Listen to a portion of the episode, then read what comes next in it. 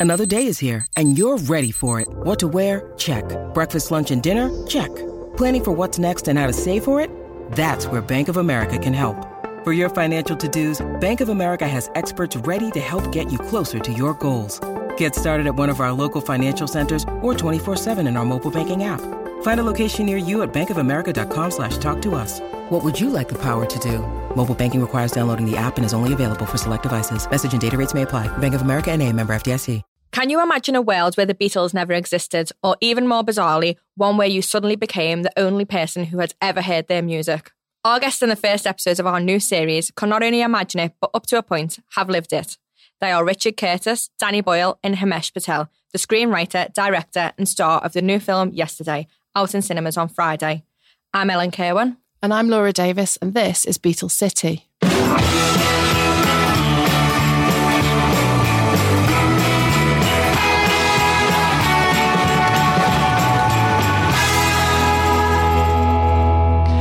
Ellen, we were both very lucky, weren't we, to actually get to watch a screening of the film ahead of its release here in Liverpool. Why don't you tell us a little bit about the story? It's about an aspiring musician called Jack. And even though he's really talented, he just hasn't had his break in the industry until one day he wakes up and realizes he is the only person that can remember the Beatles, the songs, the lyrics, the music. So he's got a decision to make. Does he pass them off as his own and get them back out there or you know, what does he do? But it's also um, it's a rom com as well at heart. So there's love interest in there, and it's just a really positive story. And of course, one of the reasons we were interested was because there's a good 20 minute segment in the film where it just shows Liverpool off as this this really great, beautiful city. Yeah, so it, it does showcase Liverpool as a beautiful city, but also as the inspiration for some of these iconic songs. So, Ellen, you interviewed the star who played Jack, Himesh Patel, and then also the screenwriter Richard Curtis and director Danny Boyle. So, what was it like talking to, to them? I mean, Richard Curtis, Danny Boyle, two massive names. Yeah, they're really, really the, the massive names, but this is something that they've they've took on. It's quite different to things they've done before. Although it's a rom com at heart, which is really what Richard Curtis does best. It, it's you know, it does focus on the music, which is something he hasn't, he's never done before. But he's a massive Beatles fan, so he said it was something he was really looking forward to getting his teeth stuck into. And Danny Boyle, you know, he's got a great catalogue of a lot of different genres, but this is something that he hasn't really done before either. So he was looking forward to really get his teeth stuck into the musical element of the film. So I'm at the Fact in Liverpool ahead of a special screening of Yesterday, where Danny Boyle is going to introduce the film. What was it about yesterday that made you want to work on the film? Obviously, I think it's the moment where the Beatles disappear. You know, it's such a it's such a great what if concept, and to do it about them. You know, because people people often say, "Oh, could it be somebody else? Could you have done it with the Beach Boys or ABBA or Bob Dylan or Ray Davies?" You know, you know, there's lots of, but you but nothing that have the resonance of the delight that you'd have is which obviously attracted the Beatles as well, because obviously we had to ask their permission because they wouldn't let their music be associated. But it's typical of their sense of humour, because that's the thing you forget about them. They had a big sense of humour. And it is a very sense of humour thing to do. Because when everybody's like um, sanctioning biopics or life stories, and you're allowed to say this and not allowed to say that, all that kind of stuff, the Beatles uh, permit one that's about them being erased from the world's consciousness completely. That's a sense of humour, I think. So, and of course, Richard Curtis writing this original idea. The original idea is by this guy, Jack Barth. But Richard is a mad Beatles fan, a nut. Unhealthily so at times. We actually spoke to Richard on Monday, so. I don't know how you stop speaking to him because once he gets going on the Beatles, it's hard to stop him. Um, but it's a wonderful um, idea for a film, you know. You just think, oh, that's wonderful. And then this other love story about quite ordinary people, really, school teachers. I love that about it. So, yeah, there's lots to going for it, really, in a way. So it's quite different to, with the musical element to, you know, anything you've ever done before. What attracted you and was, with the certain challenges that you faced?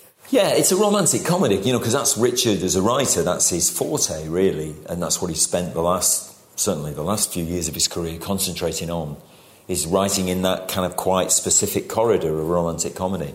I've never really done a straight romantic comedy, really. But it, obviously, for this, because of the the kind of double helix of it woven in with this love letter to the Beatles' music, albeit in absentia in a way because they've been lost, um, is is uh, is a beautiful way of kind of combining something that I yearn for, you know, which is we all do romantic comedy. They're ideal, you know, you, um, and and the love of music, you know. So it puts the two together beautifully, I think. So yeah, it's good. Are you a Beatles fan? It's interesting. I, yeah, I mean, I am, but I'm saying that in comparison to Richard Curtis. Richard Curtis knows all the B sides. He knows where they did their dry cleaning in Hamburg. I mean, it's literally like relentless obsession with them. So I'm not that kind of fan. I am that fan about Bowie or The Clash, but not about the Beatles. But I grew up with them in the sense that I was a little kid when my mum and dad had the records. And then I got to know the other, the later albums, which are my own personal favourites. Obviously, as a, as a music, I'm, a, I'm, a, I'm a, a devoted fan of music, so I, I, I, I uh, accumulated the other albums. But I can't tell you that fan story of, yeah, I went into HMV, you know, and bought the album that day it came out. I can't remember how I got the albums, but I know them very, very well. And the prospect of making a film about them like this was a delight, you know. So I didn't, there's no barrier at all. But I'm not a mad, I'm not a mad, mad fan like you know. Like Richard. like Richard. I, you know, the first thing I do when I come to Liverpool isn't to go to the Cavern Club. You know, it's just like, that's fine, I'm happy to drop in at some point. But, you know, it's not the first thing I want to do. So, did having him on, on board as well help you with your directing and things like Because you, you had to direct people who'd hear these songs for the very first time and, you know, this really Beatles mania. Did he help a little bit with that? Oh, Richard? Yeah.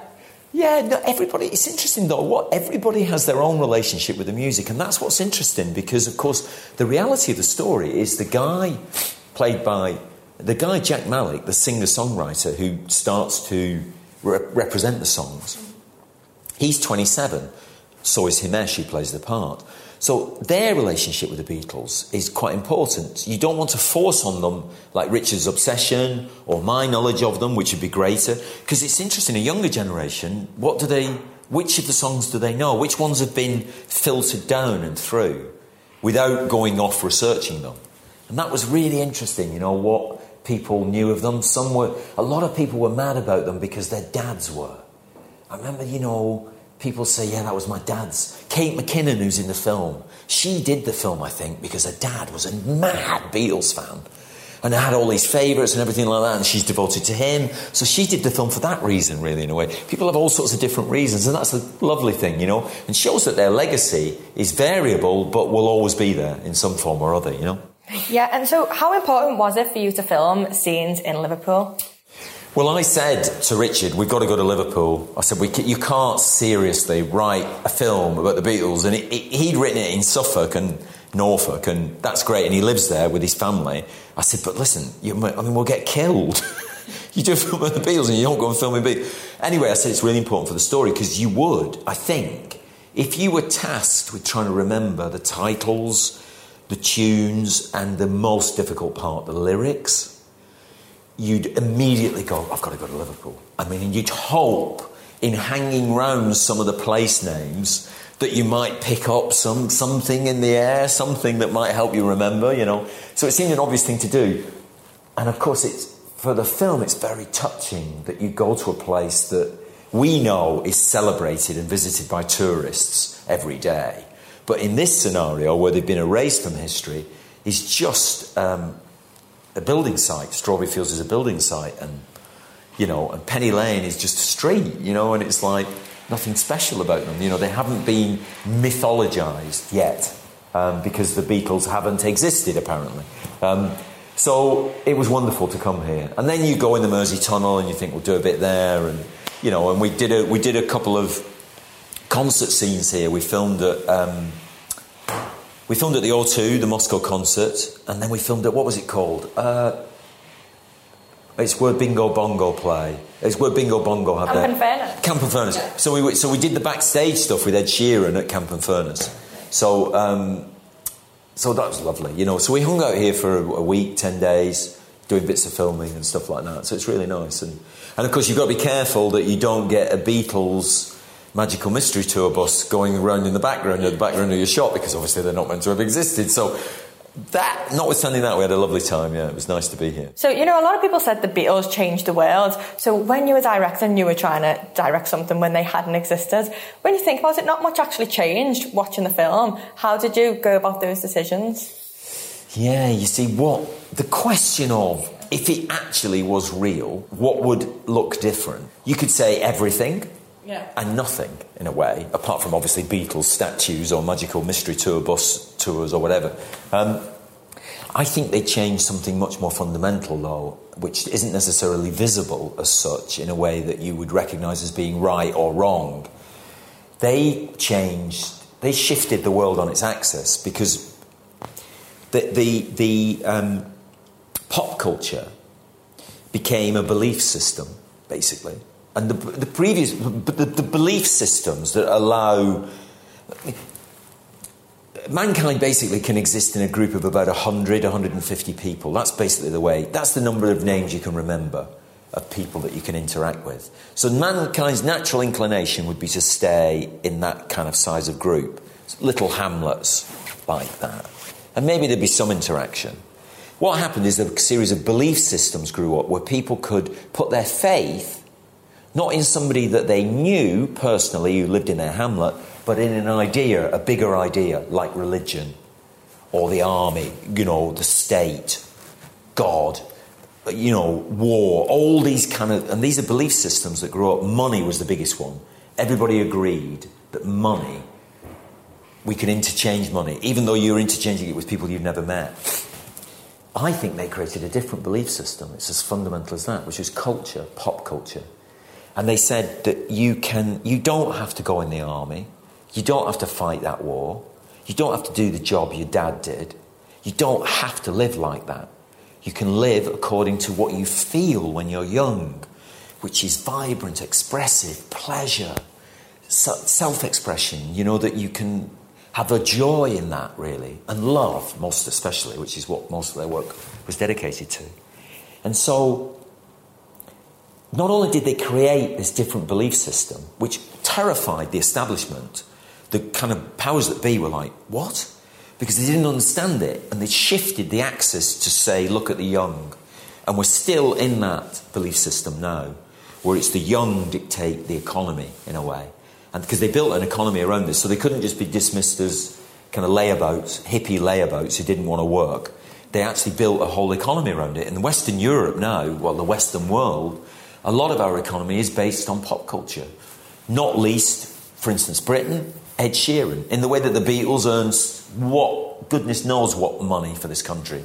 Ed Sheeran's doing exactly the same right at this minute, you know. So it's like a it's like a fundamental change in society. So everything changed, and yet maybe visually nothing. Has your perception changed on um, on the music industry and on pop culture when you've really delved into it? Did, was there anything that shifted for you? What was weird is way, the way they now write songs. Like 16 people can be on a, a song. Yeah.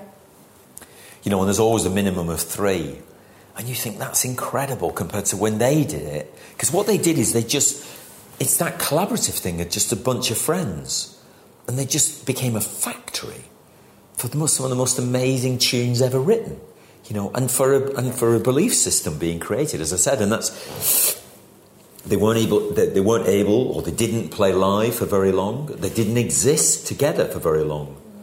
But from that cauldron i mean ed sheeran told us this while we were rehearsing. He said everything's emerged out of that cauldron in terms of popular music for instance. Everybody owes some kind of debt to them in a way. And and the other thing about them that i find extraordinary and you don't get very often and you certainly don't feel like you get now is that a particular artist or a group in their case the variation in their work. That they were prepared to do a bit of reggae, a bit of this, we'll have a bit of this, we'll have a bit of Indian in here, we'll have this. I mean, it's like incredible. Um, and unapologetically, they would just run with whatever instincts they felt. And that was one of the things I think they celebrated is the power of instinct, of follow your nose, go where what you think is interesting, not what you're told to do don't be what you're told to do. So. And lastly, what was it like to work with Ed, who you know isn't isn't an actor, is primarily a musician? What was it like to direct him? He was great. He was very um, he was very keen to be a better actor. You know, he said, you know, I'd quite like to do it quite well because it's quite a big part. And I said, well, you've got to, um, you'll have to come to rehearsals then. So, and you can't just drop in it, even though you're playing yourself, which is easy. It isn't. It's the most difficult thing to do, I think. Um, and even though you're a performer anyway, every night you're out performing or whatever, you, this is different. You need to pick up the rhythm of the other actors. You need to try alternatives in the script, different ways of saying things, different approaches to the scene. You need to provide alternatives for the director so that there's a variation can come in, so it's not the same note the whole time. And, and he loved it, and he was very serious about it, and he turned up for rehearsal, and I think he quite enjoyed being in a gang because we watched him on tour, you know, because we filmed with him. We filmed his crowd, and he's obviously on his own. Yeah, he does everything himself. So impressive. One person, eighty thousand people. I mean, so I think to be amongst a bunch of actors who were all bitching about the director behind my back, you know, and all the different things actors do.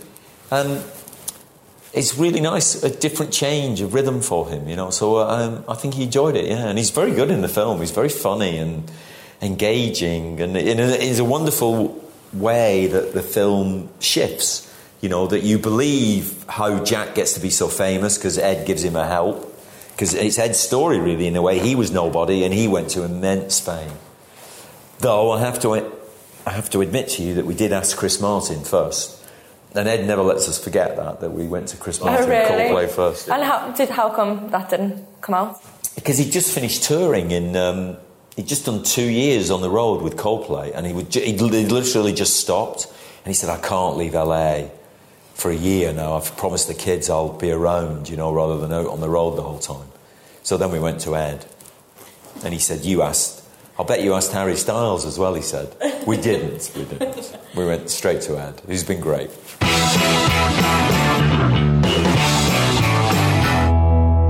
Richard Curtis on the line who's going to tell me a little bit about the film. So, if you could tell me a little bit about how it, you know, it came that you started to work with the film yesterday. How did that come about? Well, what happened was I actually it was an it was the first time for me. I got a phone call from a friend of mine, and he said he had this film with this amazing plot line of you know one person in the world who can uh, remember the Beatles. And I said, stop right there. That's a film I'd love to write um, because I've been a you know obsessive Beatles fan really for the whole of my life. So um, uh, and then I got I got the gig. So uh, and it went on from there.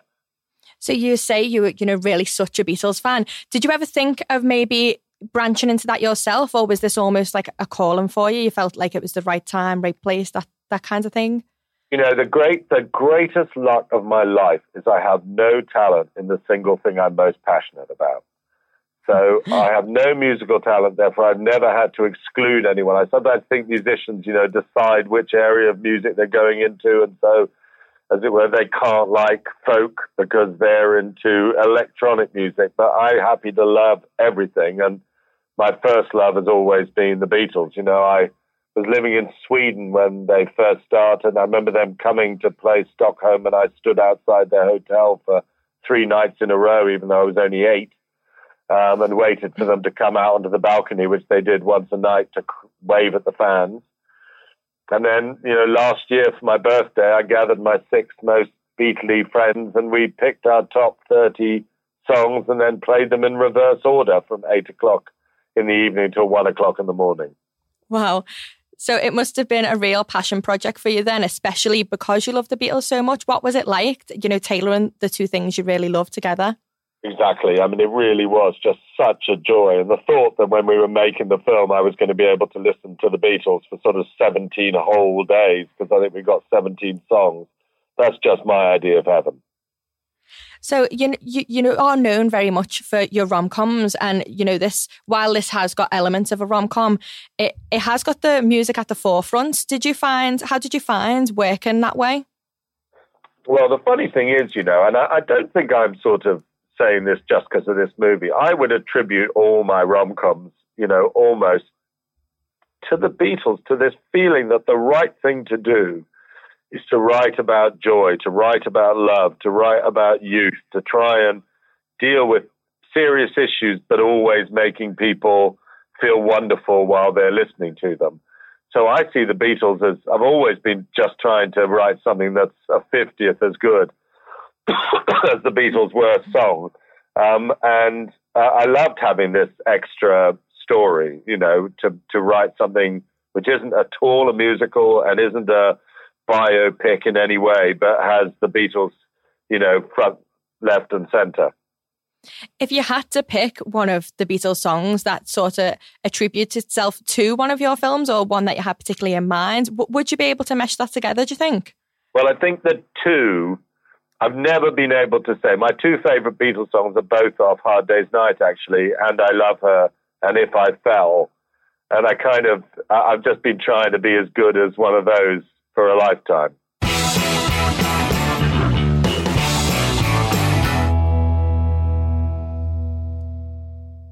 So, have you ever managed to meet Paul or uh, or Ringo or George? Have Have you ever managed to do that at all?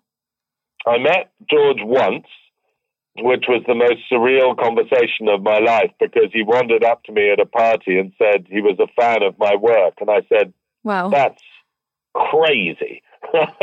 because your work is, is my whole life. But I think he'd been watching Blackadder or something like that because George loved comedy. So I met him once, and I've met Paul actually. I'm uh, I'm close friends with Twiggy, so I've met Paul a few times, and just love him as a human as I love him as an artist.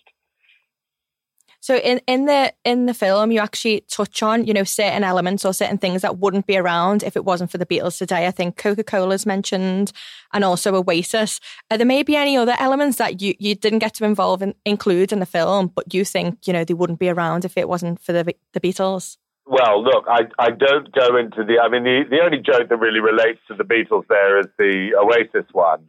Yeah. Um, and I didn't have time to go into questioning how much of ELO's work would exist or how much of Crowded House would exist. You know, I think that if you really took it apart, we'd have about, you know, a, third less music, great music than we've got now because the Beatles were such, you know, a long term inspiration to so many people. So, have you ever been to Liverpool and really saw the sights? You know, been on the Magical Mystery Tour and walked down the steps of the cavern. Have you have you ever had a chance to do that? Do you know I haven't done that, but in the making of the movie, it was just a dream come true because we had, you know, we shot in Eleanor Rigby's grave and we shot at Strawberry Fields and we shot at Penny Lane. Those were, I mean, such extraordinarily happy days. I have got a collection of photographs of the Beatles, which is the thing I'm that makes me most happy almost. And while I was writing the film, I've got a study, and I just put every Beatles photo that I've got all over the walls, just to, so that they were endlessly looking looking down on me and expecting me to do well. Being such a good fan, um, such a big fan, can you see yourself maybe doing any more work to do with the Beatles or or in music? Um, that's such an interesting question. I mean, who knows? Who knows? I mean, this has been my real big bash at it. Um, but you know, if if ever anyone wanted me to do anything, it's something I would obviously, you know, be open to. So we'll just have to wait and see how life takes me. Has this sort of developed your passion for it at all, or you know, researching it even more deeply? Has that made your love grow fonder at all? You know what? It's definitely made me because people often ask, well, would the Beatles be as big if they started now? Yeah. And I became really convinced during the making of the film that they would. You know, just the sheer, partly the brilliance of the lyrics and the kind of absolutely rock solid nature of the tunes. You know, there often is the question, well, was it the, you know, was it their voices, their character, their production? And obviously it was all those things. But I do think just the songs at their bare, you know, notes and words are still better than anyone else's. Yeah, absolutely. And you've also got a really big celebrity cast. You know, you've got James Corden being himself, and you've got Ed Sheeran also acting as himself in the film. Did you sort of write them into that, or did you approach them first? How did that How did that process work? Well, um, actually, you know, both of those were in a way through friendship. I've, I've known James forever because of all the work he does for Comic Relief. So we just asked him a favor. And Ed is strangely a friend of mine. I mean, uh, he he comes from you know the movie's set in Suffolk, and that's where Ed started. And I love the fact that Ed's you know just marrying um, a childhood friend of his. So um, you know, in a way, the movie's about Ed. So when I finally went to Ed and told him the movie's about you and I want you to be in it, uh, and he had a couple of weeks off, I got lucky. Yeah. So if you did wake up tomorrow and you were the only person to remember the Beatles, would you take the same choices that Jack does in the film? No, I'd commit suicide because I have no musical skill, so I'd be stuck with all these tunes in my head, but I wouldn't know how to communicate them. Um, I, I think that you know he, because he's a musician, gets swept away in the success. I think if I thought it through, I would think I've got a huge responsibility here I, and I'd work like crazy to remember as many as I could and try and make the songs sound as much like them and then give them back to the world because I can't imagine a world without the joy of those songs. Well, there's actually a, uh, there's a really touching scene when Jack meets the, you know the older John Lennon later on in the film. How was how was that to write and you know for you to envision what he would be like if he hadn't discovered music? Well, you know, one of the great luxuries of writing is you can right away. So I had this idea, and I probably wrote 20 pages or 30 pages to just try and find out who John might be and what he, how he might talk. And, you know, I think all of us, in a way, the Beatles are in our bones.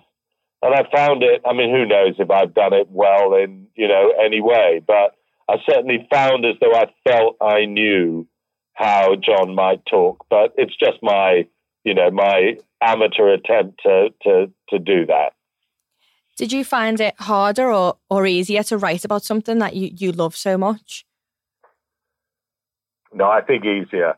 You know, I could never write a film about a serial killer or a corrupt policeman or a soldier. They're not subjects that I'm very engaged in. So I've always tried to write, you know, to some extent, I've written too much about, you know, falling in love and all these things, but and family and friends, but they are the subjects that I think mean the most to me. So I think my my method has always been, you know, write about what matters most to you, and that's probably the safest way to have a career. And was it yourself that picked what what songs would appear in the film? Did did you have you know did you write that in, or did you have any say in that at all? Yeah, yeah, no, completely. The great thing is the deal we had with Sony was that we could have any songs. I think the truth of the matter is, you know, we tended towards the more famous ones because, in a way, that's the better joke. If a person's going to, um, you know, sit down in his own living room and play a song to his parents, it's probably better, funnier that it's Let It Be than if it's Rain or Not a Second Time or, you know, ones that normal people don't know quite as well. So in a way, they sort of became self-selecting. I knew I'd use help because it's a cry for help, you know, and mm-hmm. I he, I wanted him to go abroad. And the Beatles never wrote a song about Madrid, but they did write one about the USSR.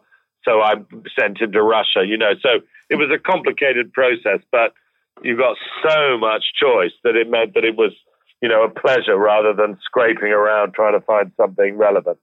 And if you were given, you know, one more song to add to the to the track list on the film, what would your one song be? Oh gosh. I mean, look, there are lots of shameful exclusions. You know, it's a it's a shame we couldn't have a day in the life in there. It's a shame I didn't put in here, there, everywhere. Which, by the way, when I had that thing with my friends, here, there, everywhere came up as the number one Beatles song between six very different people. And would you say so? It is your favourite one? Would you say? no, no, those two I said, and I love her, and if I fell are my two favourites. So, what was it like? You know, you've you've got really close friends as well that love the Beatles. What what have they thought of the film? I, I beg your pardon. What have your friends thought of the film? You know, the friends that you said also really oh, love the Beatles. Um, you know, uh, in fact, we had a sort of special friend screening the other night, and they all seemed to be happy afterwards. They they were, you know, I come from exactly the right generation. I mean, me and Danny were both born within two weeks of each other. We were both seven and eight, so most of my friends really grew up with the Beatles. So uh, I, they, I think they were exactly the target audience. But then on the other hand, my kids have seen it and they love it. But because I think the Beatles have sort of sneaked into culture completely. When I remember when I was, you know, when my kids were little, you would go to school plays, and very often they'd end with a Beatles song. I remember watching a play about the Battle of Hastings, and at the end of it, William the Conqueror held Harold's hand, and they sang "We Can Work It Out." So uh, I think the you know the miracle about what's happening is that the Beatles don't seem to be fading. And lastly, um, what was it like to work with Danny Boyle on a, pro- a project as big as this? It was a real joy. I mean, he is the most energetic director. He never sits down. And I think, you know, his one of his brilliant contributions is there are 17 songs, and it might have looked like they were all being the same, but Danny always found a particular focus. So, you know, one song would sort of be about England and landscape, and one song would just be about Lily James's reaction, and one song would be about the excitement of being live, and another song would be about the excitement of a big crowd. So he just had all the tools in his toolbox to, you know, do each one in a kind of different and marvelous way. Yeah. Well, thanks so much for taking the time out of your really busy day to talk to us. Not at all. It's a real pleasure. Thank you for your brilliant accent. I lived up in Warrington for 14 years. So um, I used to, my whole family supported Liverpool Football Club, and I used to go there to the movies all the time. So um, I love the city and I love how people from the city sound. Oh, great. Are you going to come down soon? Are you going to come back to Liverpool? Well, I hope so soon. We've been up, you know, we shot up there for about 10 days. We just went up there for a sort of American press junket. I hope I'm not away for too long. Yeah, hopefully you can come back on holiday soon. Yeah, exactly.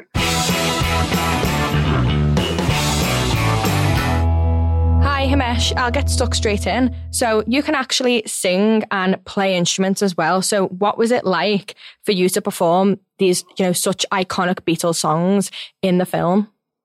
It was a complete joy. You kind of realize how amazing the songs are, even when you strip them back to just, you know, one person and a guitar. There's a magic to the songs that just shines through. So, um, there, it, it, there's something really nice about playing them that, that just kind of feels really joyous.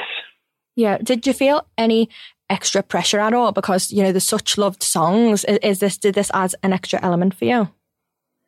It it did, I guess, but only in the back of my mind because I wasn't ever made to feel the pressure by anyone, uh, which is uh, you know testament to Danny and the way he works and and um, yeah, I wasn't really ever made to feel the the pressure of the fact that you know these songs were well loved songs and that I had to get it right. You know. Um, yeah, well, I, I actually read before that part of you know the reason when you were auditioning that they loved you so much was because you performed such a stripped back version in of um it was a Coldplay song in the audition, um and it was this element that they really ran with in the film, wasn't it? Like the just you know the sort of stripped back element of it. Is that what you're like as a musician and how you like to pay, play anyway? Yeah, I mean, I, all I've ever had is me. Really, I've never, you know, that's why I'm, I do not think I'm that good at guitar and, and piano because I never really had mates who were better than me that I could learn from. Um, so I, um, I've, it's really only ever been me and a piano or me and a guitar. So I, I guess it was only ever going to be that really, uh, and and it's nice, it's nice that they kind of responded to it and then kind of ran with that really in terms of what how Jack begins. Um, and it, as I say, it kind of brings out what's so brilliant about the tracks because, um, you know, when you strip them back, they're still really amazing songs. Yeah. So, were you a Beatles fan bef- before you know doing the film? I, I, they'd kind of been kind of bit by bit kind of slotted into my life in a way. Um, the Beatles, I'd kind of like heard a few tracks, and then I'd heard Sergeant Pepper's and White Album and and that sort of thing, and all the singles that everyone knows, of course. Um, but yeah, it was really doing this that meant that I kind of dived in and I listened to everything from the beginning and, and all the way through to the end. And, and you just realize how amazing their journey is musically, um, you know, as people in terms of what they were, uh, you know, promoting, what they were sharing with the world, the influences they drew from around the world and, and how that changed our culture in the UK and, and, and other cultures as well. It's, it's really, it's unprecedented in its an invaluable thing that we have. Do you have a favorite song? I, you know, I don't know if I do, but it's it, it's so tough, isn't it, to kind of pick one. I tell you what, I was just listening to Rocky Raccoon, and I really like that one. So there you go. In terms of performing as well in the film, was was there a song maybe that you responded to particularly more than the rest, or a song that made you feel, you know, really great when you were performing it? I really like Long and Winding Road. I think maybe because I was slightly proud of myself for, for having gotten to the point where I could play on the piano, but also it is an amazing song and it's um, you know lyrically it's so beautiful and I actually really love how where it sits in the movie now and the way that it it plays in the movie is um, is really brilliant. So you touched on before about you know not really knowing much about them before the film. You know you had to probably do your research on, you know, really getting into the nitty gritty of them. But was there anything in particular that you found out in that process that you that really stuck with you throughout the movie? It stuck with me. There was a. I was. I was reading a this story about when they first auditioned for EMI, um, and it was at. I think it was at Abbey Road, if I'm not mistaken. And they had to audition and and you know then see if the record label would kind of take them on and you know there was they they were preparing for it up to the last minute, and they they weren't sure you know whether they were going to get get signed, and then they did. Obviously, as we know, they got signed. Mm-hmm. Um, but you kind of wonder that what if they'd not got it right, and what if they'd failed to get signed, and maybe that's the world that Jack's living in, um, where they never got signed. You know, and you realize these these things kind of these forks in the road are so fragile um, you know, it was one person's decision probably to sign the Beatles, and now look what we have. Yeah, it's like a real butterfly effect, and I think that does come across in the film as well. So, mm. if you were, were, to wake up tomorrow and you were to have the decision, um, you know, that Jack had, would you do the same? Would you, you know, put the songs back out there? have you ever thought about that? Yeah, I, I think I'd probably try, but I wouldn't do it on my own. I think I'd, I'd maybe have to try and try and explain it to some of my friends who are better musicians than me. Yeah, try and recruit maybe a, a Ringo or a Paul. And then try and hum the songs at them and see if they know how to play it. yeah. Who would you like? How would you find yourself in the band? Would you be a bit of a John? Would you fa- fancy yourself more of a Paul? Oh gosh, maybe more of a George, to be honest. Oh really? Why, why is that? He's a bit of a quieter one. Um, yeah. yeah. So you um, you filmed in Liverpool for, for the film, and how how did you find that? Did did you get to spend much time in the city? Yeah, and I, I really really fell in love with Liverpool. Actually, I think it's a really beautiful city. It's, it's a really nice feeling. And I, I, was back there a couple of weeks ago uh, doing a bit of press, and it was I don't know. There's something about Liverpool. I really like it. It's got a really lovely history that is celebrated and celebrated in a really lovely way, and and then like you know some really beautiful modern architecture, and um, uh, it's got you know modern feel to it as well. And yeah, I, I really loved our time there, and, and to to get to visit some of the iconic sites as well and film at those sites was you know a real privilege.